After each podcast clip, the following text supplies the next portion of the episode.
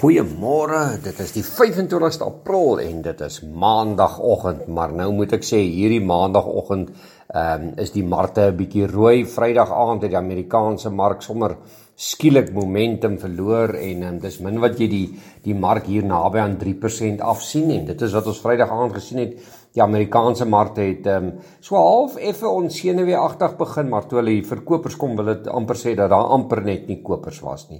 En onthou julle daardie gesprekkie van ons oor rukkie terug wat ons gesê het deur die langtermyn leningseffekte heel partykeer die markte vooruitloop en dan kom die markte en nou dit lyk of die markte nou die langtermyn leningseffekte begin volg en dis hoekom die markte bloedrooi is wat interessant ook is meneer Macron wen die Franse verkiesing en ehm um, Olieprys het sommer skielik deur die nag 'n bietjie gedaal oor die naweek. Dis goeie tekens, maar dit wys ook dat die ekonomie besig is om af te koel. En dan Twitter het besluit dat hulle gaan 'n bietjie weer 'n bietjie herbesin oor meneer Elon Musk se aanbod om Twitter uit te koop. So hulle wil dalk meer geld hê of waar gaan 'n bietjie gesprek kom. Maar nou ja, die Dow Jones 981 punte laer 2,8 van 'n persent swakker op 33811 S&P 500 121 punte laer 2,7 van 'n persent swakker op 4271 en die Nasdaq 335 punte laer 2,5 van 'n persent swakker op 12839 Die ooste vanmôre selfe storie bloedrooi Nikkei van Japan 26578 526 punte laer 1,9 van 'n persent swakker. Hang Seng indeks 501 punte laer 2,4 van 'n persent swakker. Op 20136 en ek sien Tencent daal nog steeds ehm um, oor in in in die ooste vanmôre hy sukkel om sy kop op te tel. En die Australiese indeks 1,5% swakker 119 punte laer. Op 7400 473. Vrydag hier by ons markte ook onder druk gewees.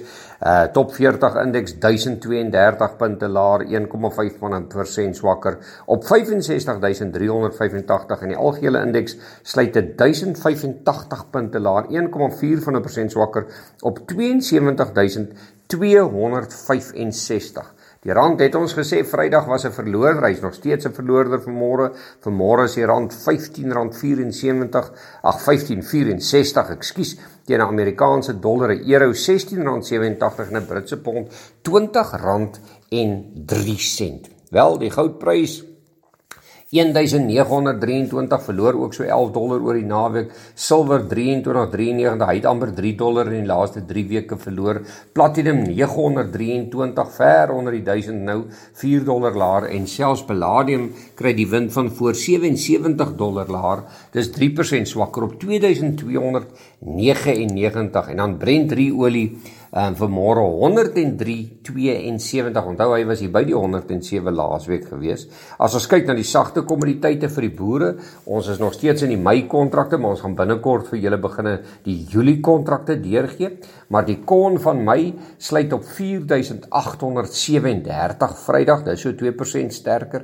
Sonneblom 10795,1 van 'n persent sterker. Sojabone 9470 1,6 van 'n persent sterker sterker. Ek wil net noem soja het verskriklik gehardloop weer die laaste ruk en dan koring 7220,8 van 'n persent sterker.